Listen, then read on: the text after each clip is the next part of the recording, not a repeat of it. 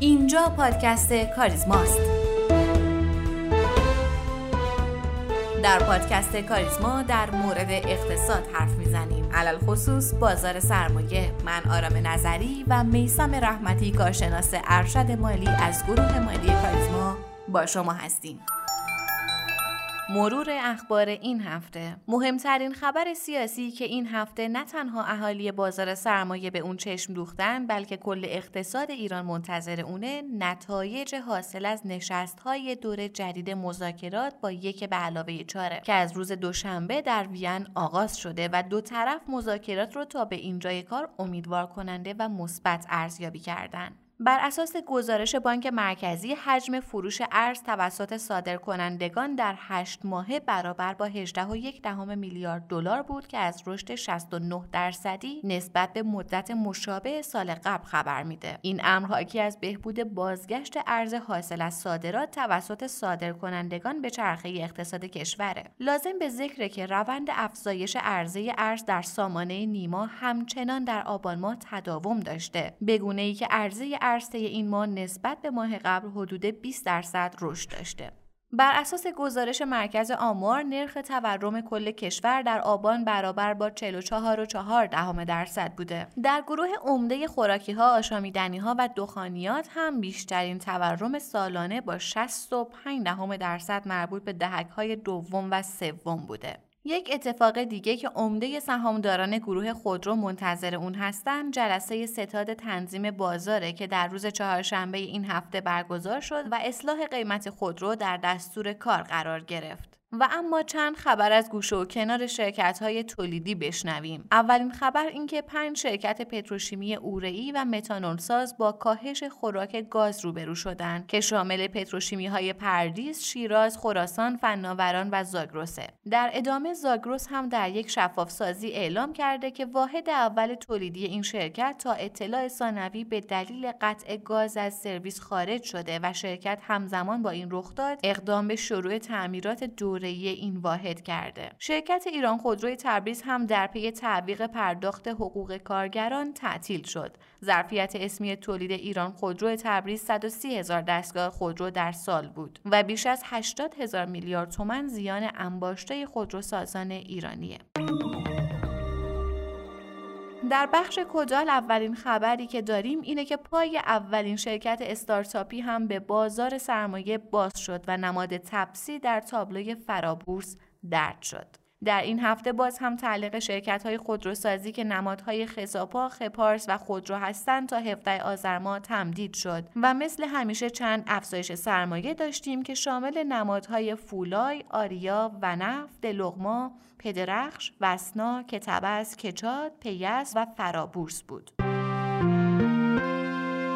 هفته های زیادیه که بازارهای سرمایه گذاری در انتظار نتایج مذاکرات برجامی دست به عصا حرکت می‌کنن. این وضعیت در بازار سهام نمود بیشتری پیدا کرده و سرمایه گذاران این بازار تحت تاثیر اخبار مذاکرات بارها نظام عرضه و تقاضا رو برهم زدن. در یک سال و نیم اخیر بازار سرمایه با افتخیزهای بسیاری همراه بوده. انتخابات ریاست جمهوری، تشکیل کابینه اقتصادی، رویکرد دولت مردان نسبت به بازارهای سرمایه گذاری و نوسانات قیمت ارز موجهای نوسانی شدیدی برای فعالان بورسی به دنبال داشته. در حالی که بازار سرمایه وارد سه ماهه سوم سال 1400 شده و 16 ماه از آغاز ریزش بازار گذشته بورس بازان نتونستن رنگ سبز رو به طور پایدار بر روی تابلوهای معاملاتی مشاهده کنند. این در حالیه که شاخص کل بورس در تابستان سال جاری یک بار دیگه تونسته بود کانال یک میلیون و 500 هزار واحد رو از آن خودش کنه.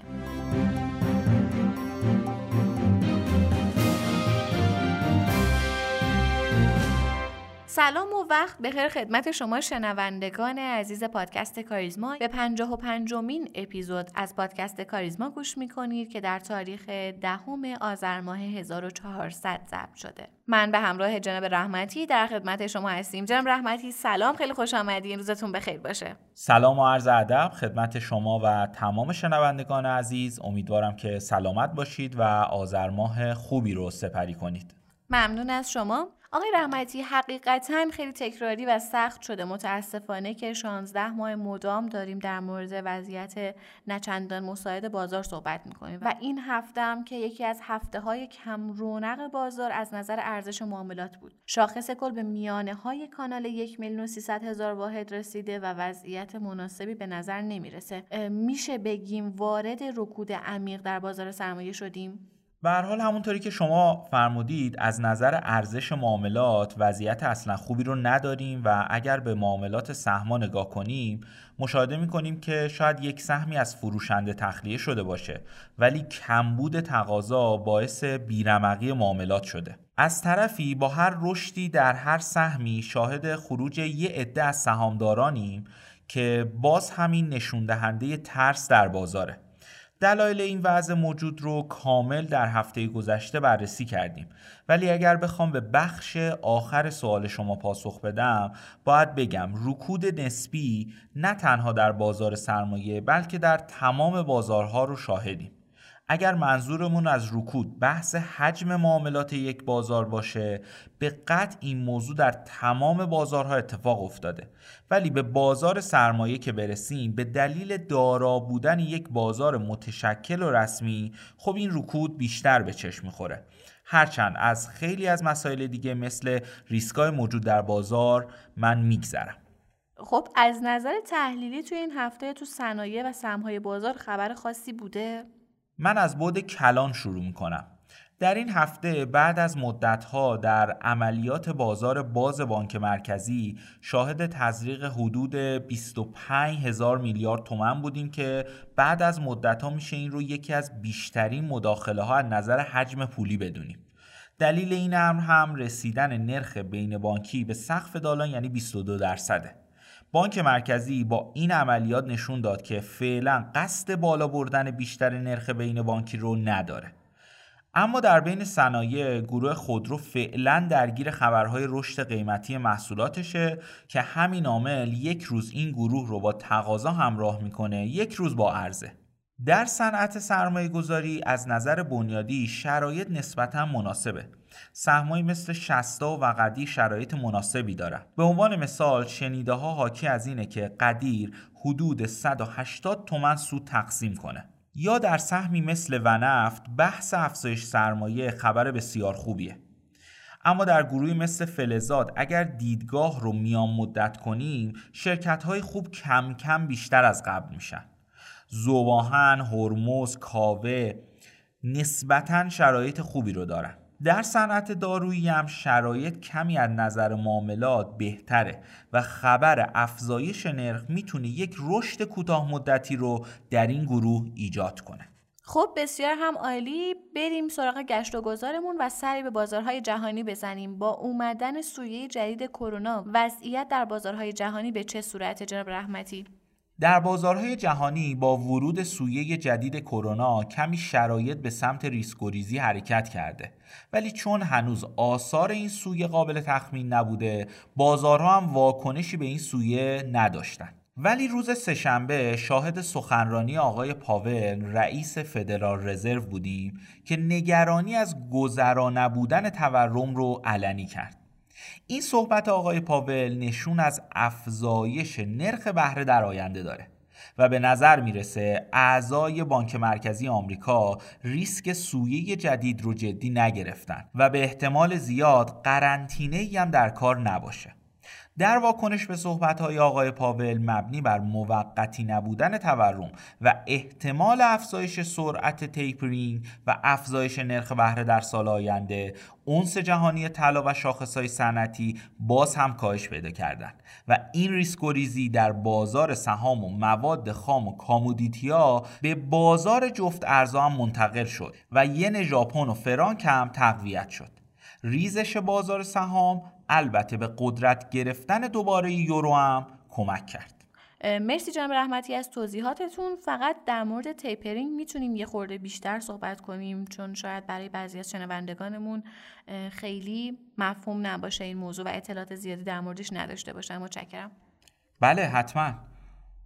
ببینید بانک های مرکزی در بحران های اقتصادی بزرگ شروع به سیاست های انبساطی از طریق تزریق مستقیم پول به بازار می‌کنن. این تزریق پول از طریق سیاستی به نام تسهیل مقداری صورت می‌گیره. در این سیاست اوراق قرضه خزانداری و شرکتی مستقیما توسط بانک مرکزی خریداری میشه و پول بیشتری وارد زنجیره اقتصاد میشه.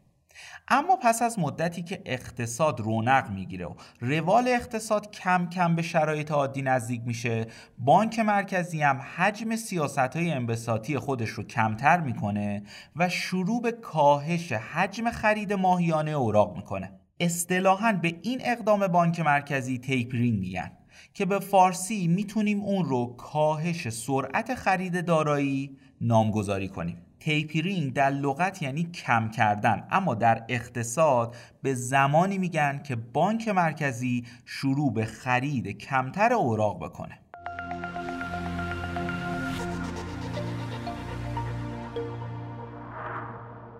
در حالی که استفاده از رمز ارزها در سالهای اخیر به شدت اوج گرفته و افراد بسیاری به سمت این بازار رفتن هر بار اخباری مبنی بر مخالفت دولتهای مختلف از گوشه و کنار دنیا با این بازار به گوش می‌رسه. و حتی این مسئله رو به وضوح در کشور خودمون و در دور اطرافیان خودمون هم مشاهده می کنیم. اما بانک های مرکزی همچنان هم با وجود استقبال بسیار از این بازار در رأس مخالفان رمزارزها هستند و موضع خودشون رو تغییر چندانی ندادن. باید دید علت این مسئله چیه؟ چرا بانک های مرکزی و به طور کلی دولت ها تا این حد از قدرت گرفتن این ارزها نگران هستند؟ اینکه دیده میشه هر از چندگاهی برخی کشورها به یک بار اعلام می‌کنن که رمزارزها رو در کشورشون به رسمیت نمی‌شناسن و با قدرت گرفتن این ارزها مقابله می‌کنن باید دید آیا چنین رفتارهایی از سمت دولت ها اعتبار این رمزارزها رو به خطر نمیاندازه و بررسی این مسئله که دولت ها تا چه زمانی می‌تونن در برابر رمز ارزها مقاومت کنن و این بازار رو به رسمیت نشناسن.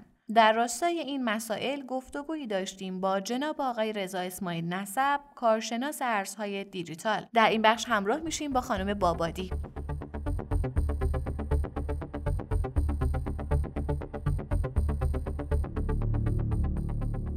توی این قسمت در نظر داریم بازار رمز ارزها رو مورد بررسی قرار بدیم. اینکه چرا دولت ها نسبت به این بازار هم همچنان یک گارد محکمی دارن دوست ندارن رمز ارزها رو قبول کنن.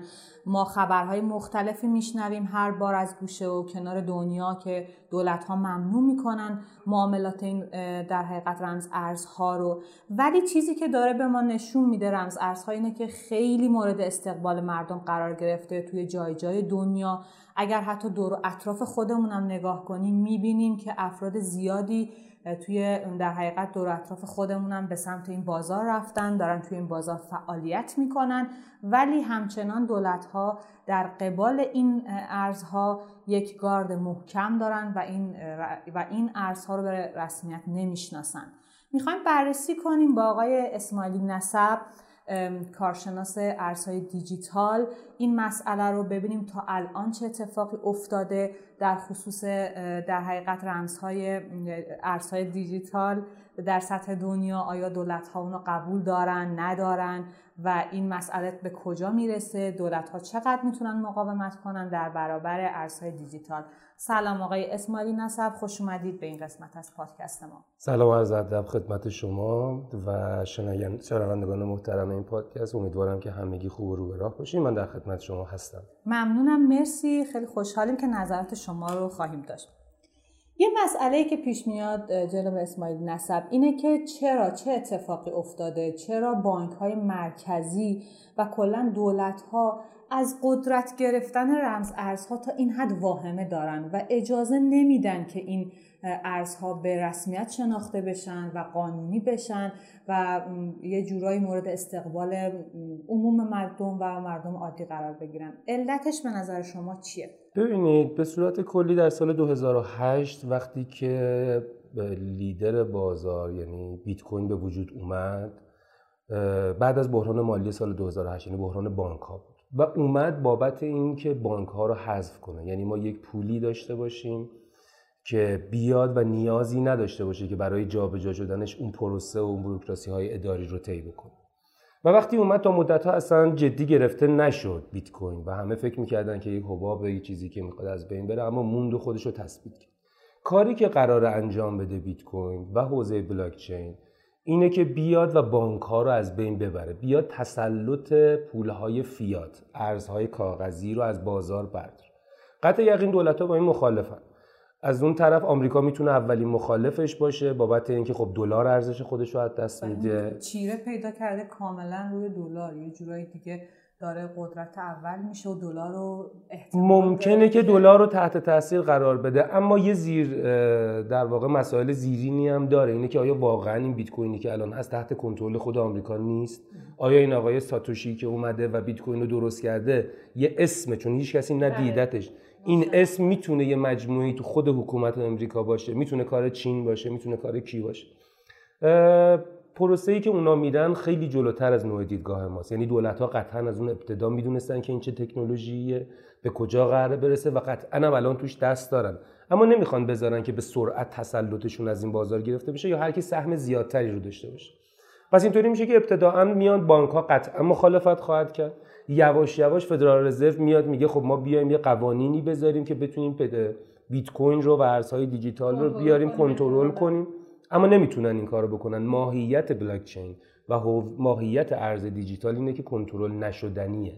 در عین اینکه همه قاب می‌تونن رصدش بکنن یعنی بیت کوین که حوزه بلاک چین داره فعالیت می‌کنه مثل یه دفتر کلی میمونه که همه جابجایی ها رو همه می‌بینن. بله. پس چیزی قابل چیزی قایم شدنی نیست. کسی نمی‌تونه چیزی رو کم و زیاد بکنه و کاملا هم معاملات و جابجایی ها همه به روزه. خب شما فکر کنید الان من این ور دنیا می‌خوام یه پولی رو جابجا کنم به هر نقطه ای تو دنیا. اگر بیت کوین یا ارز دیجیتالی رو بخوام انجام بدم در عرض 5 دقیقه اون رو انجامش میدم. ولی این مبلغ هر چقدر هم که کم یا زیاد باشه اگر طریق بانک ها بخواد بانکی بشه, بشه به شدت طولانی و با و قانون و قانون و قانون های بسیار زیاد. الان یکی از مشکلاتی که ما تو ایران داریم تو بحث جابجایی اینه که سویفت نمی‌تونیم انجام بله. بدیم. خب الان ما هر پولی رو بخوایم حتی به دوستمون 100 دلار 200 دلار 500 دلار هم انجام بدیم جابجا کنیم معادلش می‌تونیم بیت کوین یا هر ارز دیجیتال دیگه رو به کیف پولش انتقال بدیم این عدم کنترل برای دولت های مقداری ترس داره.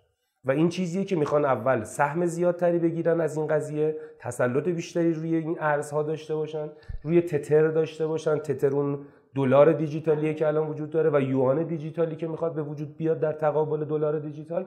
بیشتر به نظرم الان بحث تسلط داشتن و سهم خواهی و مقابله بانک موقعی که ایمیل اومده خب اداره پست قطعا اومده و باهاش مخالفت های زیادی کرده. همونطور که اینترنت وقتی اومد خیلی اومدن گفتن این حباب از بین میره اما جلوی تکنولوژی رو نمیشه گرفت.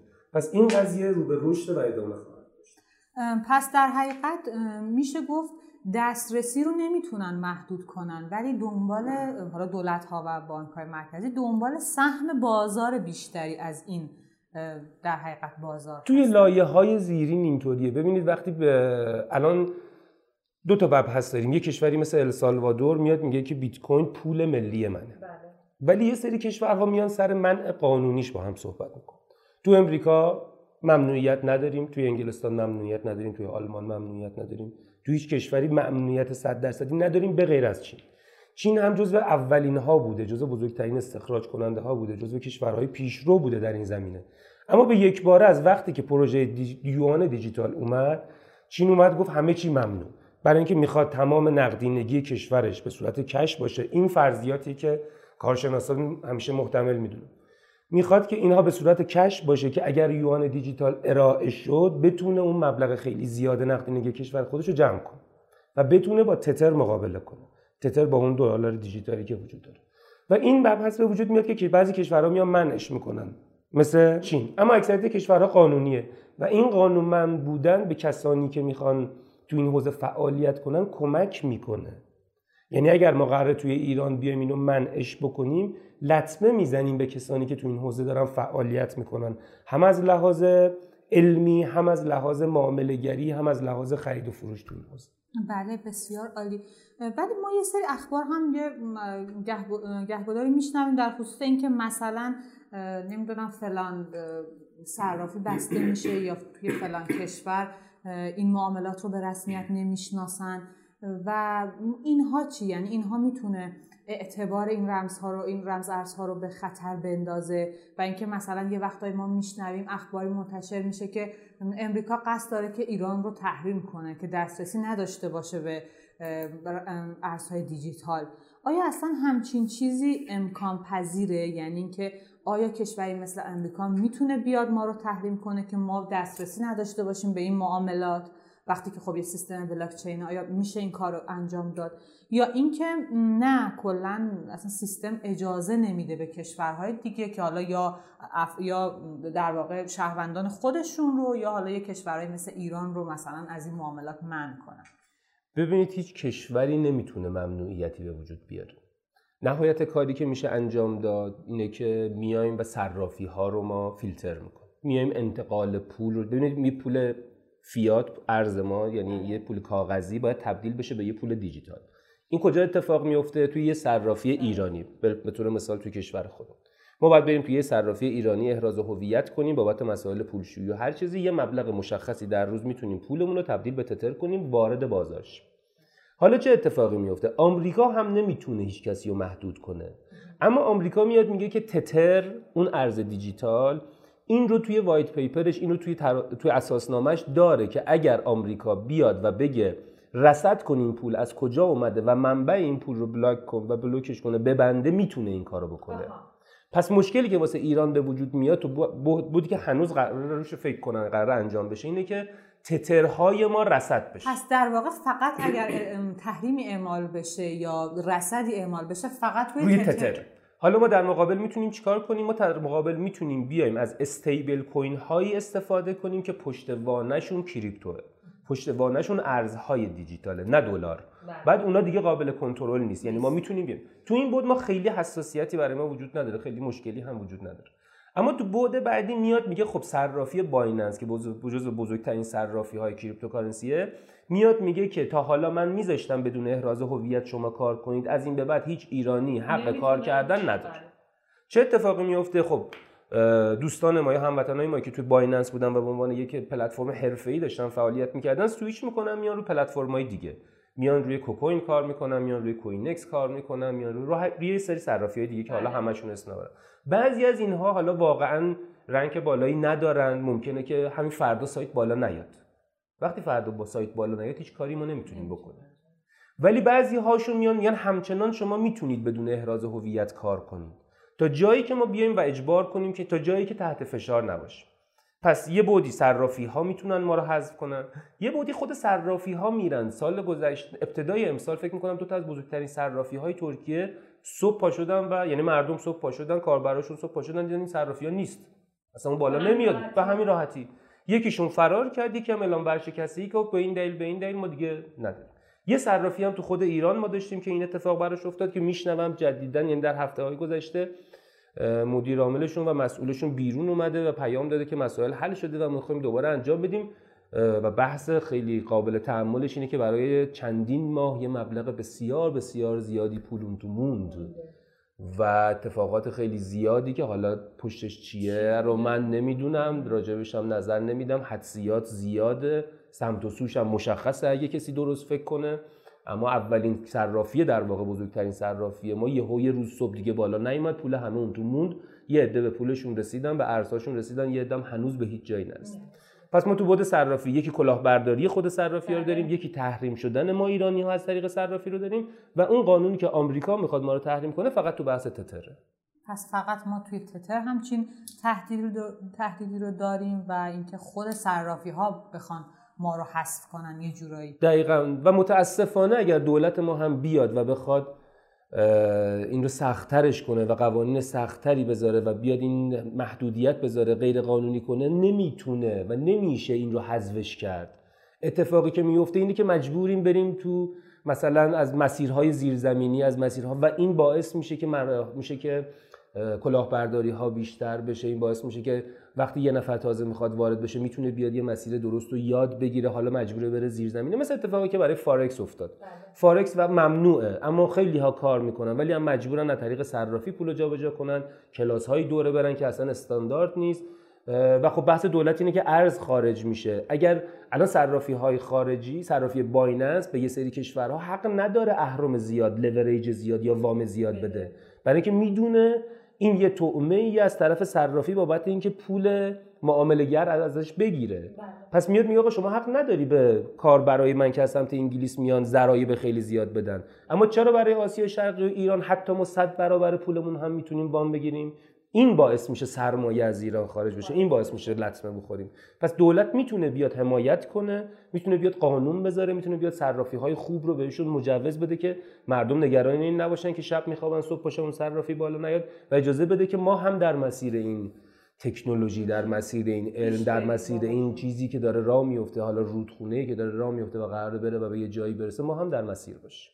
یه مسئله که از ما درسته یه وقتایی مخالفت ها رو می‌بینیم از سمت دولت خودمونم. یه وقتایی یه سری اخبار میاد که مثلا به رسمیت نمی‌شناسیم این معاملات رو و یا هر مسئله دیگه ای رو. اما یه وقتایی هم می‌بینیم که اعلام می‌کنن می‌خوایم رمز ارز ایرانی تولید کنیم. این مسئله رو چطور بررسی می‌کنید؟ می‌تونن مثلا بیانی رمز ارز ایرانی بسازن و بعد اصلا با توجه به شرایطی که حالا کشور ما توی فضای بین المللی داره آیا مورد استقبال قرار می‌گیره یا اینکه نه؟ مثلا حالا صرف اینکه ایرانی بودن این رمز ارز شاید اقبال و استقبال ازش بگیره. اصلا میشه همچین چیزی رو عنوان کرد؟ همه چی میشه. ببینید ما دو تا بود داریم. ما یه سری کوین ها و توکن ها داریم که برای یه سری پروژه هاست. در مقابل اینها ما یه سری استیبل کوین داریم که یعنی اینا معادل دلار معادل هر پولی خب؟ یعنی اینکه یک دلار معادل یک تتر. بله. این ارزشی نداره. این فقط پول دیجیتاله. همه کشورها پروژه ای رو دارن که پول دیجیتال ملی خودشون رو به وجود بیارن. یوان دیجیتال. مثل امریکا. حالا دو تاشون میشن ابرقدرت. حجم پول ها به اون سمت میره. هر کشوری می‌تونه این رو داشته باشه. یعنی ایران می‌تونه بیاد یه قانونی بذاره میگه من ریال دیجیتال یا هر چیزی رو دارم به این اسم به وجود میارم. و اگر کسی می‌خواد معاملاتی انجام بده باید بیاد این اینو بگیره. خب؟ پس می‌تونه این کار انجام بده. اینو می‌تونه. می‌تونیم تو فضای بین و می‌تونیم.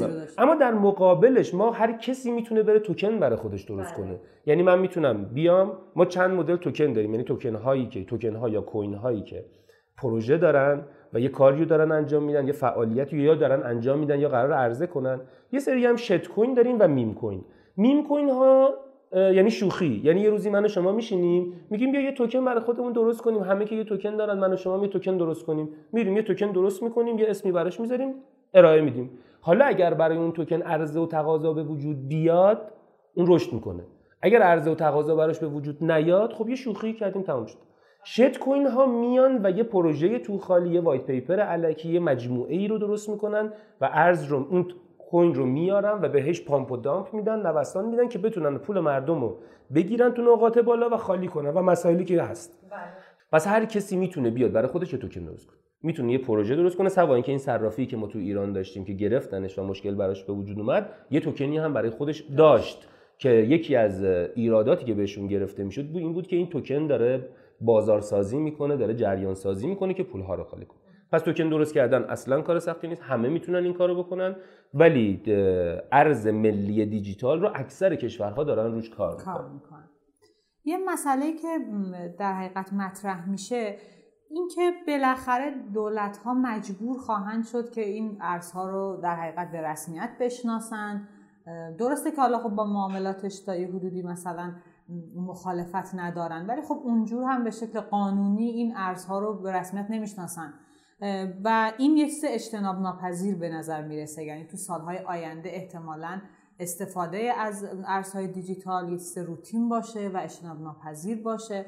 به نظرتون به غیر از معاملاتی که مثلا الان داره انجام میشه مثلا ما الان می‌بینیم که ایرانی های خودمون هم دارن وارد این بازار میشن توی این بازار معامله انجام میدن ترید می‌کنن. آیا توی آینده و همین الانش هم کاربردی دارن این رمز ارزها به غیر از بحث معاملاتی و ترید کردن؟ دقیقا نکته خوبی. ببینید این توکن ها این کوین ها ارز یک پروژه هستن. و در مرحله اول تو مباحث بنیادی ما همیشه میگیم برین white paper اون پروژه رو بخونید ببینید چیه. مثلا ریپل میگه اومدم و قرار بیام کار سویفت رو انجام بدم. یک ارز دیگه ای مثلا میاد و, مثلا BNB برای صرافی بایننس کوینه. یعنی میگه من یک صرافی هم تو این حوزه کسب و کار به عنوان بستر دارم کار می‌کنم و این توکنی که دارم میدم با نماینده کسب و کار منه. پس هر کسب و کار من بهتر بشه توکن منم ارزش پیدا می‌کنه. این معاملات cryptocurrency یعنی معاملات و نوسانگیری و داد و ستدها فقط یه بخش بسیار جزئیه. ما دو تا field کاملا مشخص داریم. یعنی یکی تکنولوژی بلاکچینه که غیر ممکنه کسی بتونه جلوشو بگیره. یه تکنولوژی مثل اینترنت داره میره به سمت جهانی شاهد اون روز نخواهیم بود که بگیم رمز ارزها بلا... سیستم بلاکچین کنار هیچ موقع بلاکچین از بین نمیره. ولی ممکنه رمز ارزها ممکنه ممکنه اما سیستم بلاکچین همچنان پایدار سیستم بلاکچین داره میره سمت اینترنت اشیا داره میره سمت گیم داره میره سمت NFT ها. یعنی توکن های غیر مثلی شما می‌تونی از خودت یه عکس درست کنی اون عکس رو دیجیتال کنی بیا بذاریش تو فضای و بفروشیش. و بفروشیش. از اون عکس یک دونه وجود داره. پس بله. آثار هنری اگه قرار ما بریم مثلا توی دیسنترالند اتفاق میفته که آثار هنریشون رو میان به شکل دقیقا اینجوری میان. اگه قرار مثلا ما بریم توی فضای دیسنترالند یعنی یه دنیای مجازی که تو متاورس و قرار بیاد به عنوان یه فضایی که از این بعد میگم بیشتر اوقاتمون رو تو 20 سال آینده ممکنه اونجا باشیم مثلا تو زندگی عادی. بله. خب اونجا یه نقاشی لازم داریم برای دیوار خونمون. نمی‌تونیم یکی از نقاشیمون رو بذاریم تو جیبمون بریم. تو کاری که باید بکنیم اینه که یه دونه نقاشی NFT بخریم. اونجا حتی نایک و آدیداس نمایندگی دارن. یعنی شما لباسی که می‌خری اونجا مشخصه که برند خریدی یا برند نخریدی. پس معلومه که شما نقاشی مثلا یه نقاش معتبر رو خریدی یا یه کپی یه چیزی. اینها هم می‌تونه همونجا اتفاق بیفته. پس ما نمی‌تونیم جلوی بلاک چین رو بگیریم. جلوی این پیشرفت و جلوی game رو نمی‌تونیم. بگیریم. و این مسیریه که داره میره جلو. اما کدوم یکی از این ارزهای دیجیتال ممکنه تا پنج سال آینده باشن؟ مشخص نیست. قطع یقین بیت کوین تا ابد وجود خواهد داشت. اتریوم وجود خواهد داشت. رمزهای قدرتمند همچنان احتمالا ما اینجا دو تا مقوله داریم. یه سری رمزها یا پروژه هایی هستن که الان run شدن launch شدن و دارن فعالیت می‌کنن. یک سری از اینها فقط دارن جذب سرمایه می‌کنن. یعنی یه ایده دارن یه business plan دارن سرمایه گذار گرفتن شریک گرفتن. ممکنه business شون خیلی خوب باشه ممکنه business شون یک سال بعد ورشکست شه ممکنه ادغام شن از بین برن. پس هر احتمالی وجود داره. اگر ما قرار سرمایه گذاری بکنیم همیشه باید تو سبد سرمایه گذاریمون از این پروژه های بسیار قوی داشته باشیم. ممکنه سودای 5 برابری 10 برابری دیگه نداشته باشن فعلا. اتفاقی که تو سال گذشته افتاده دوباره تکرار نشه و برای چیزهایی که تازه میان خیلی راحت ترین اتفاق بیفته. اما ممکنه اونها نباشن. ممکنه به سرعت حذف شن. ممکنه از بین برن. پس این برمیگرده به دیدگاه سرمایه گذاری و کلا این موضوع رو هم باید در نظر بگیریم که این بازار یه بازار اجتناب ناپذیر خواهد بود توی سالهای آینده. ممکنه یک سری از رمز ارزها حذف بشن ولی احتمال زیاد این بازار پایدار خواهد موند.